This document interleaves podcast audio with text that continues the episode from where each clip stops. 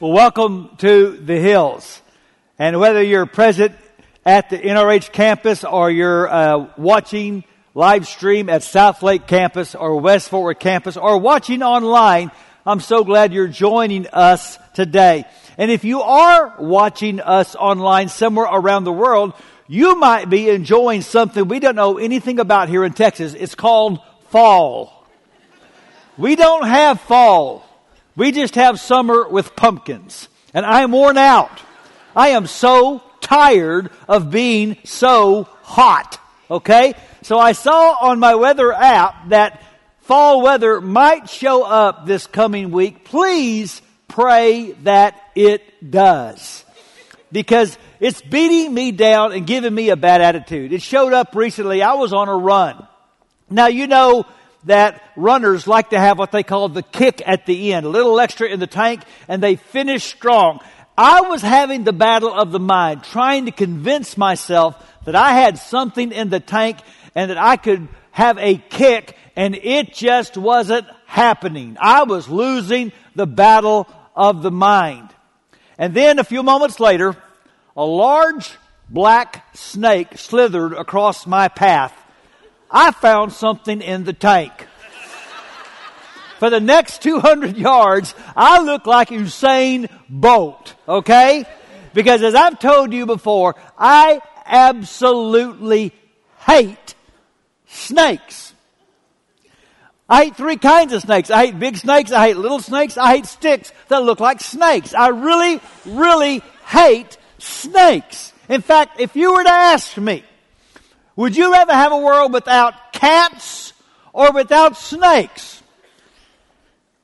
I still think I'd choose a world without cats, but I really do hate snakes. And I think my hatred has a theological basis. So an apostle named John is exiled on the island. He's writing to churches under great pressure from the Roman Empire to call Caesar Lord. And John gets a revelation and he shares with them some of the visions that he had. And he wants them to know that the pressure they're experiencing and the evil they're undergoing has a backstory. That there's a scene behind the scene. John talks about a war that took place in heaven. And here's what he says.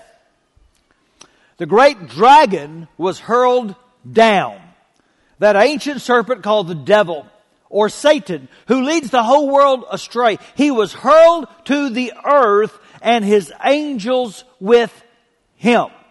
Now, I recognize every week some come to hear me preach that may not believe the story of Jesus yet. I am so honored that you're here. You need to know that what you're going to hear today is a distinctly Christian worldview. That every culture wrestles with the problem of evil. And for 2,000 years, the consistent historic Christian reply has been the evil problem is ultimately a devil problem. Okay, there, I said it. It's right out on the table. I believe in a being sometimes called Satan that in the Bible, evil is not just a construct or a principle. Evil is a personality. And that's why we here in Ephesians 6, for example, we're fighting not against flesh and blood enemies, but against evil rulers and authorities of the unseen world, against mighty powers in this dark world, and against evil spirits in the heavenly places. Evil has a name. Evil is a person.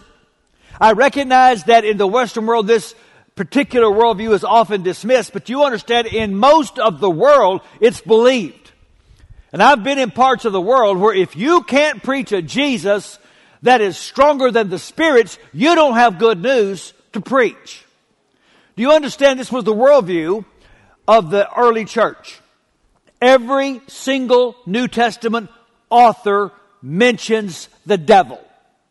Jesus did 25 times.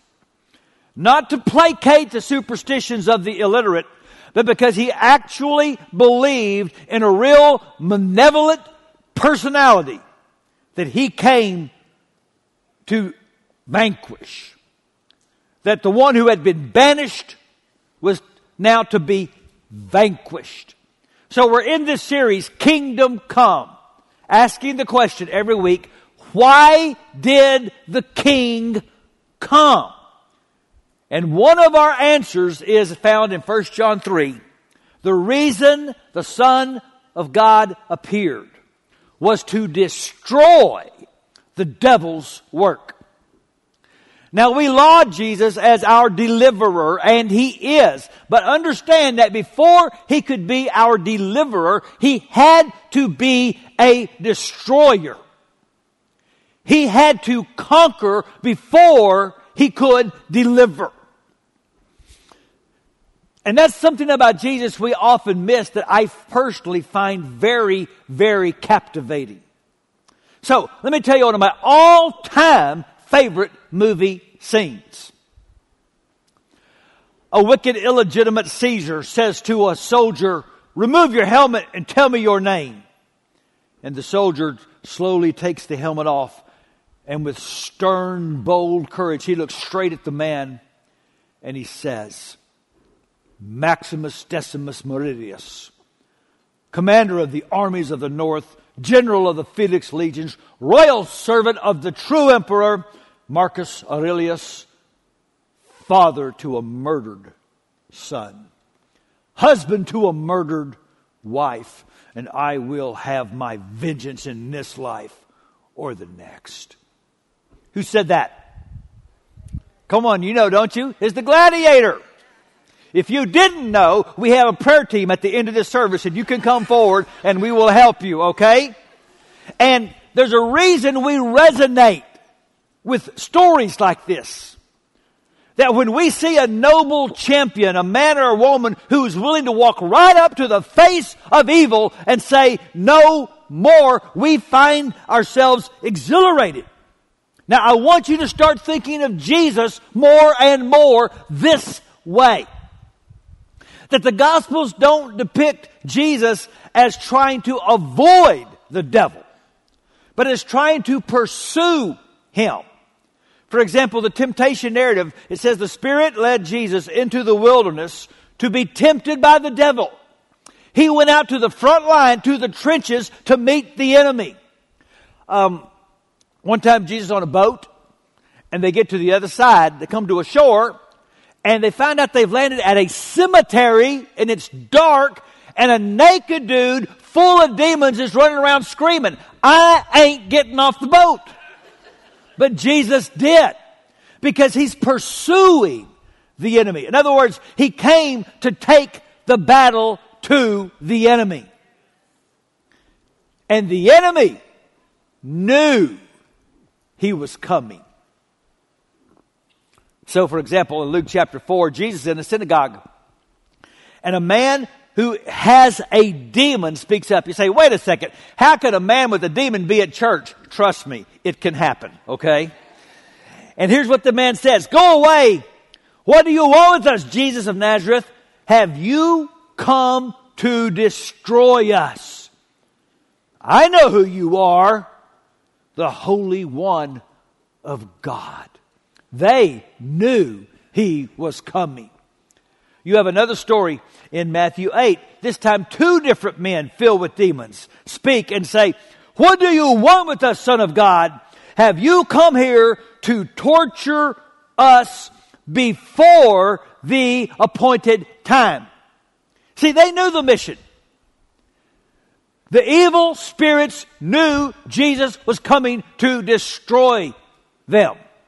Because it had been predicted by God all the way back at the start of your Bible in Genesis 3 when God speaks to the serpent after the introduction of sin. And God says to that serpent of that woman, now she will have seed and you will strike his heel and he will crush your head. And so I want you to see that Bethlehem was D-Day. The birth of Jesus was heaven's counteroffensive And Jesus came into enemy territory to turn the tide of the battle. So when you read in the Gospels of a healing or of an exorcism, these were acts of war. Before he could be a deliverer, he had to be a destroyer. To rescue, he had to destroy the works of the devil. And what specifically did he destroy? Let's, let's go on a journey and think about that for a moment. I'm going to say first, he destroyed the devil's work by exposing lies. Because from the beginning, Satan's chief tactic has been to deceive. Listen to Jesus' own words about his enemy. John 8. He's always hated the truth because there is no truth in him. When he lies, it is consistent with his character, for he is a liar and the father of lies. Let me tell you the chief strategy of the devil. And you deal with it every single day and may not even be aware of it. He wants to take untruth and so normalize it that it becomes commonly accepted wisdom. And so we walk in deception and don't even realize we are being deceived. Our culture just accepts as true some things that are actually lies. Like, the truth is relative. there is no higher truth. We all decide what's true for us. And I should be able to do anything I want to do to make me happy because my happiness is the highest purpose of life. And the one with the most toys when he dies wins. And you are just a cosmic accident and you have no ultimate purpose as far as this universe is concerned. And things like this are just commonly accepted and they destroy. They produce addictions and despair and anxieties. They tear up families and we just accept it as normal. Dr. Bennett Omalu was the surgeon who, doing an autopsy on the brain of Mike Webster, a former NFL All Pro center for the Pittsburgh Steelers, was appalled to see a brain that looked as if it was in, afflicted with Alzheimer's. And he came to the conclusion that it was because of the repeated blows to the head that Mike Webster had in his career. He's the one who uh, came up with the phrase chronic traumatic encephalopathy, CTE. That if you keep having blows to the head, it will destroy the brain. He said it's like taking concrete and pouring it into plumbing, and over time it will harden and clog the mind. And this is the strategy of the enemy. To so constantly, consistently pound your head with untruth that you become unable to be illuminated by spiritual direction. That's why another movie, another great noble champion spoke truth when he said, before battle of fist must come battle of mind. Who said that? This guy, Kung Fu Panda. Come on. You see, the devil has something in mind for you. And Jesus has something in mind for you. Jesus came to teach you how to love God with all your mind, and he did so by constantly exposing commonly held lies. So when you read the Gospels and you read the teachings of Jesus, I want you to notice how he would often say these little things that were actually stunningly radical, like, can all your worries add a single moment to your life. Now that's the truth. No, we don't believe it. That's why we fret and worry and stew so much. But it's true. Or A man's life does not consist in the abundance of his possessions. Now, we don't live like that's true. But have you ever been to a funeral where we told you what the person's net worth was? We live like we believe we should do to people like they do to us. Jesus said, do to people like you would like them to do to you. So if you aren't sure if you believe the Jesus story, could I just challenge you? Read his teachings and take them out for a test drive. And just see if they ring true. And if you are a follower of Jesus, I would challenge you, perhaps start reading the Bible in a new way. When you read a section of text, especially in the Gospels, take a moment, stop, meditate, ask the Holy Spirit to illumine you with this question. Lord, what commonly held viewpoint are you challenging with your words? And the lie he wants to expose the most is this that you don't matter to God. And so John 3:16 and we can debate did Jesus actually say this or was John summing up what he was hearing Jesus saying? Either way, this was the consistent message of Jesus. For this is how God loved the world. He gave his one and only Son so that everyone who believes in him will not perish but have eternal life. I know all of us were captivated this past week with the goings on in Dallas regarding the trial of Amber Geiger, who shot and killed both Botham Jean. I'll talk a little more about that next week.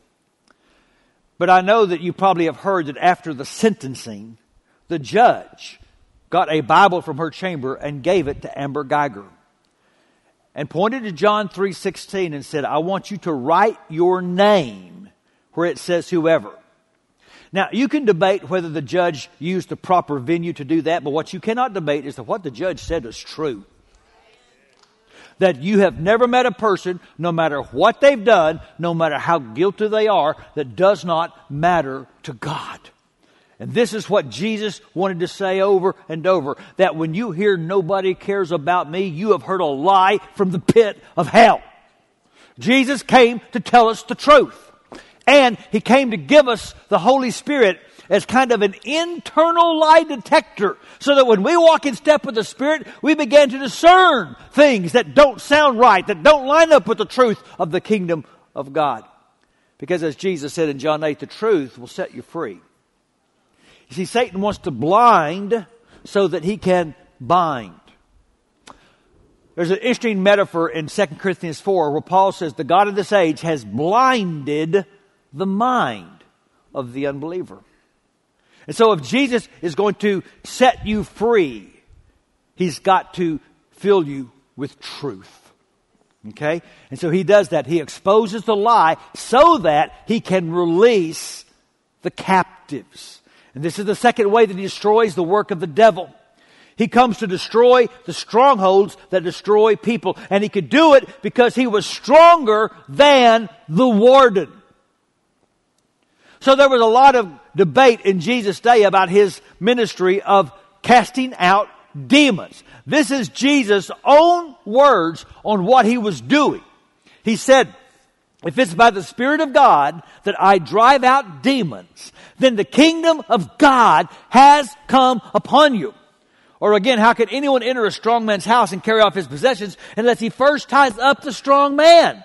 Then he can plunder his house. Jesus said the only reason I can cast out demons is because my kingdom is stronger than the kingdom I am getting rid of. Now you just need to know, I believe the demons are real. I've been in too many parts of the world. I've seen too many things to think otherwise. I believe demons are real. I believe they really do oppress people. And I believe Jesus really is stronger. And that the demonic must bow to the Spirit of Christ because they recognize a greater throne. One of my favorite stories a preacher I know tells is a woman that flew to California to see two old girlfriends. Now, this woman was a witch. She practiced in the occult. She did not know that her two girlfriends had become followers of Jesus. To her shock on Saturday, they insisted that she join them and go to their church. She stayed all night long, came under great conviction of the Holy Spirit, and Saturday, uh, Sunday morning was baptized by the pastor.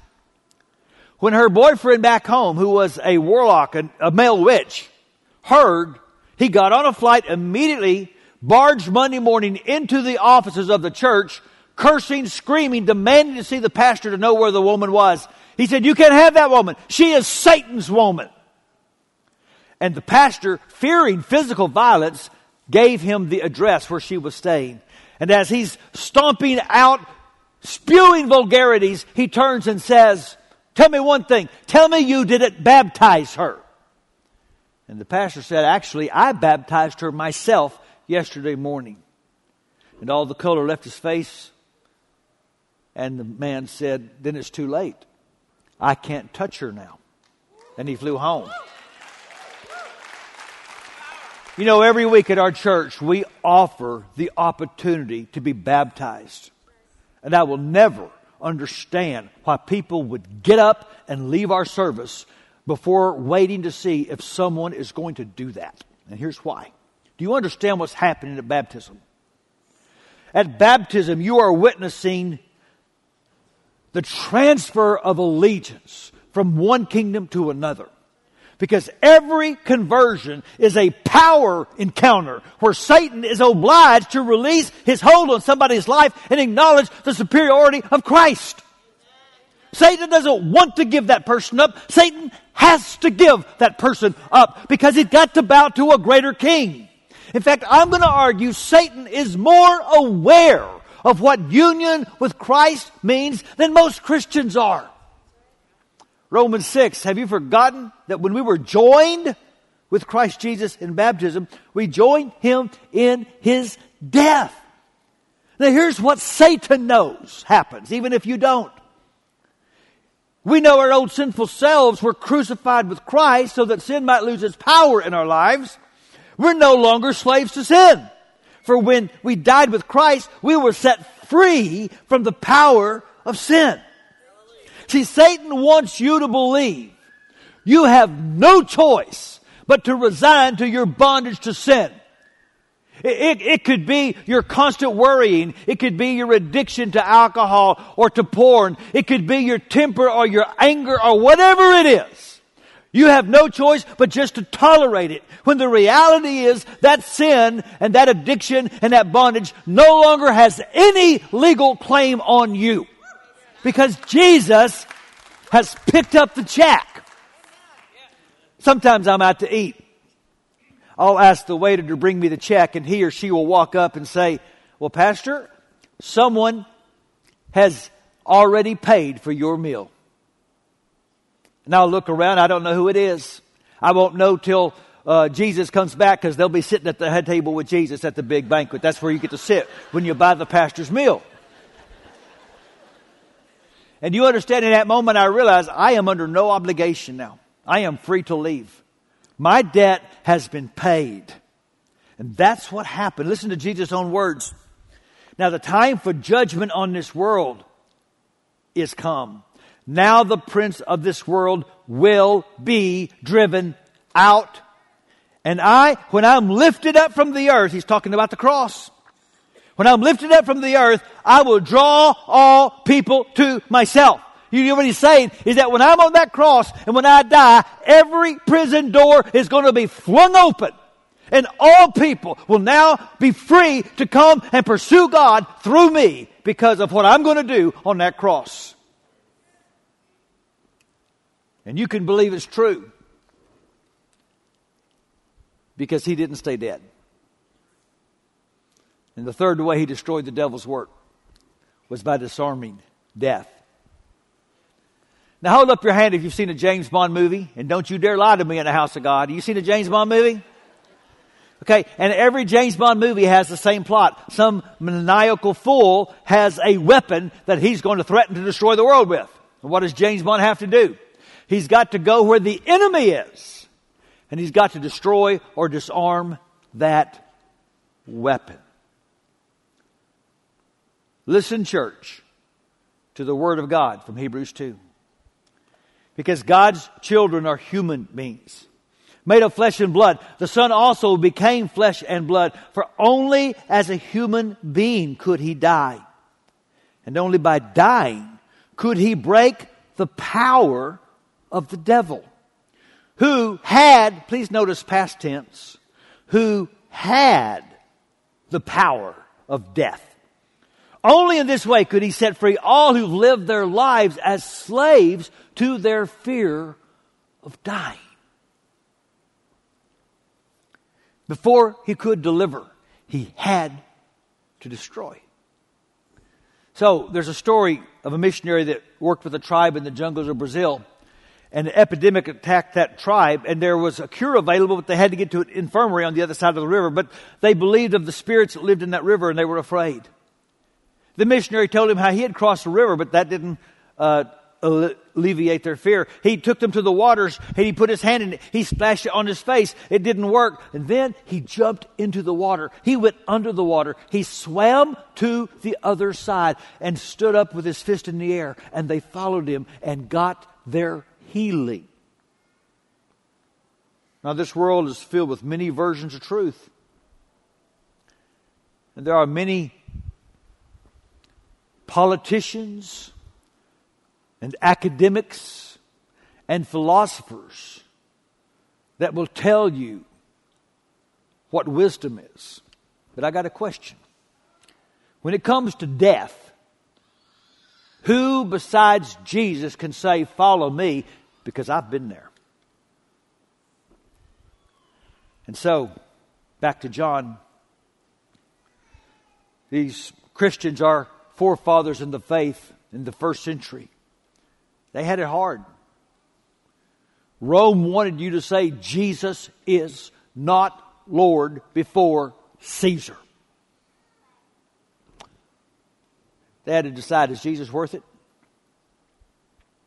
Is he worth losing my property, my home, my family, my life? Is Jesus worth it? They needed a fresh picture of Jesus, and they got one in the very first chapter.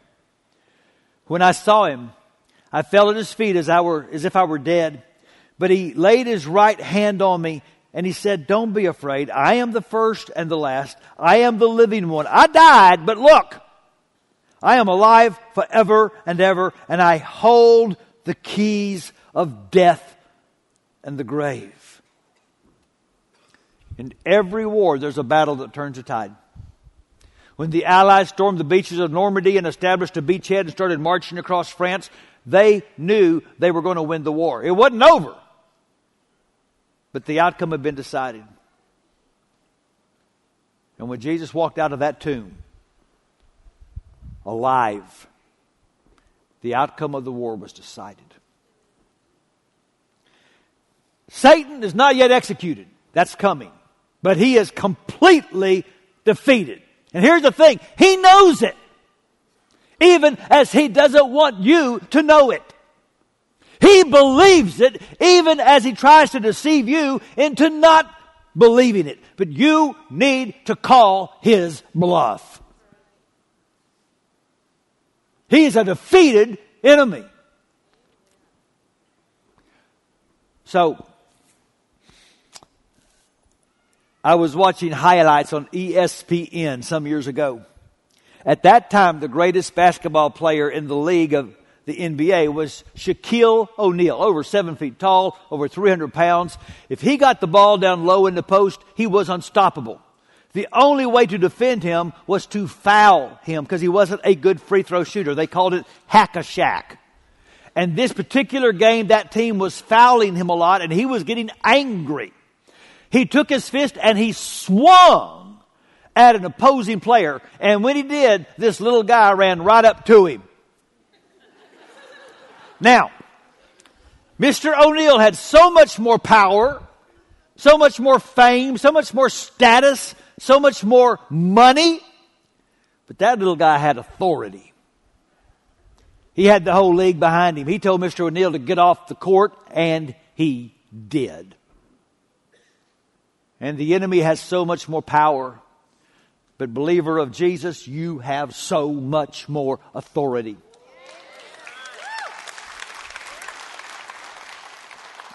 The scripture says in 1 John, you belong to God and have defeated them because a God's Spirit who is in you is greater than the devil who is in the world. Jesus came, He accomplished His mission, He destroyed the work of the enemy, so His victory is available and unassailable. It cannot be denied, it cannot be defeated, and you can live in it, and hell can't stop you. Now, it's true, Satan still slithers. But followers of Jesus do not need to live intimidated or incarcerated. We are washed in the blood. We are filled with the Spirit. We are clothed in Christ and we can do what the Bible tells us to do over and over. We can resist the devil in the name of a greater king. And so, are you living like the kingdom has come? Way too many Christians live BC, before Christ. They believe in Jesus, but they live like he hadn't come yet.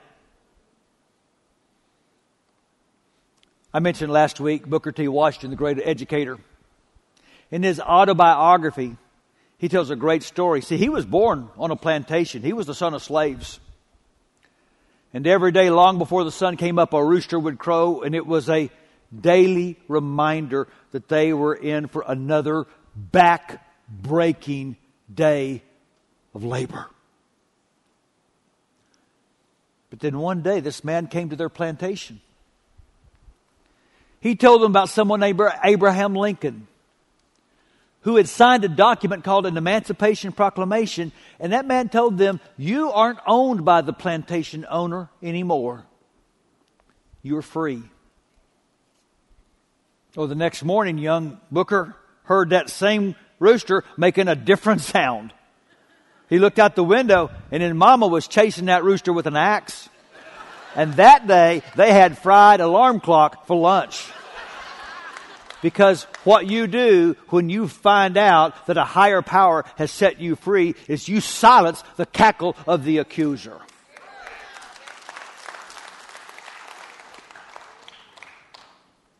You can know truth today. You can walk in freedom now. You can receive eternal life immediately.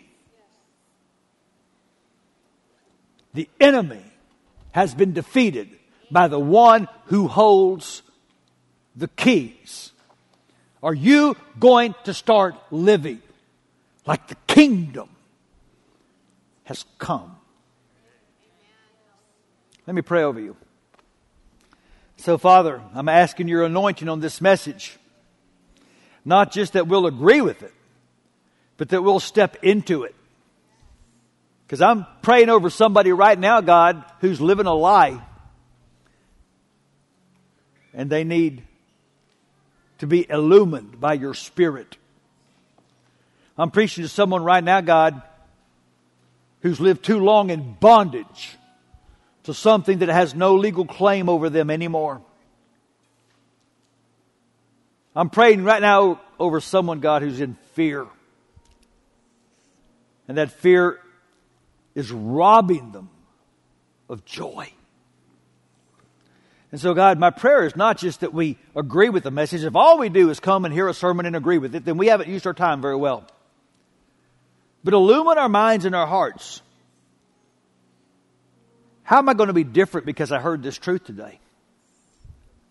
How am I going to live into the freedom that Christ has given me? How is next week going to be different? Because I believe the kingdom has come.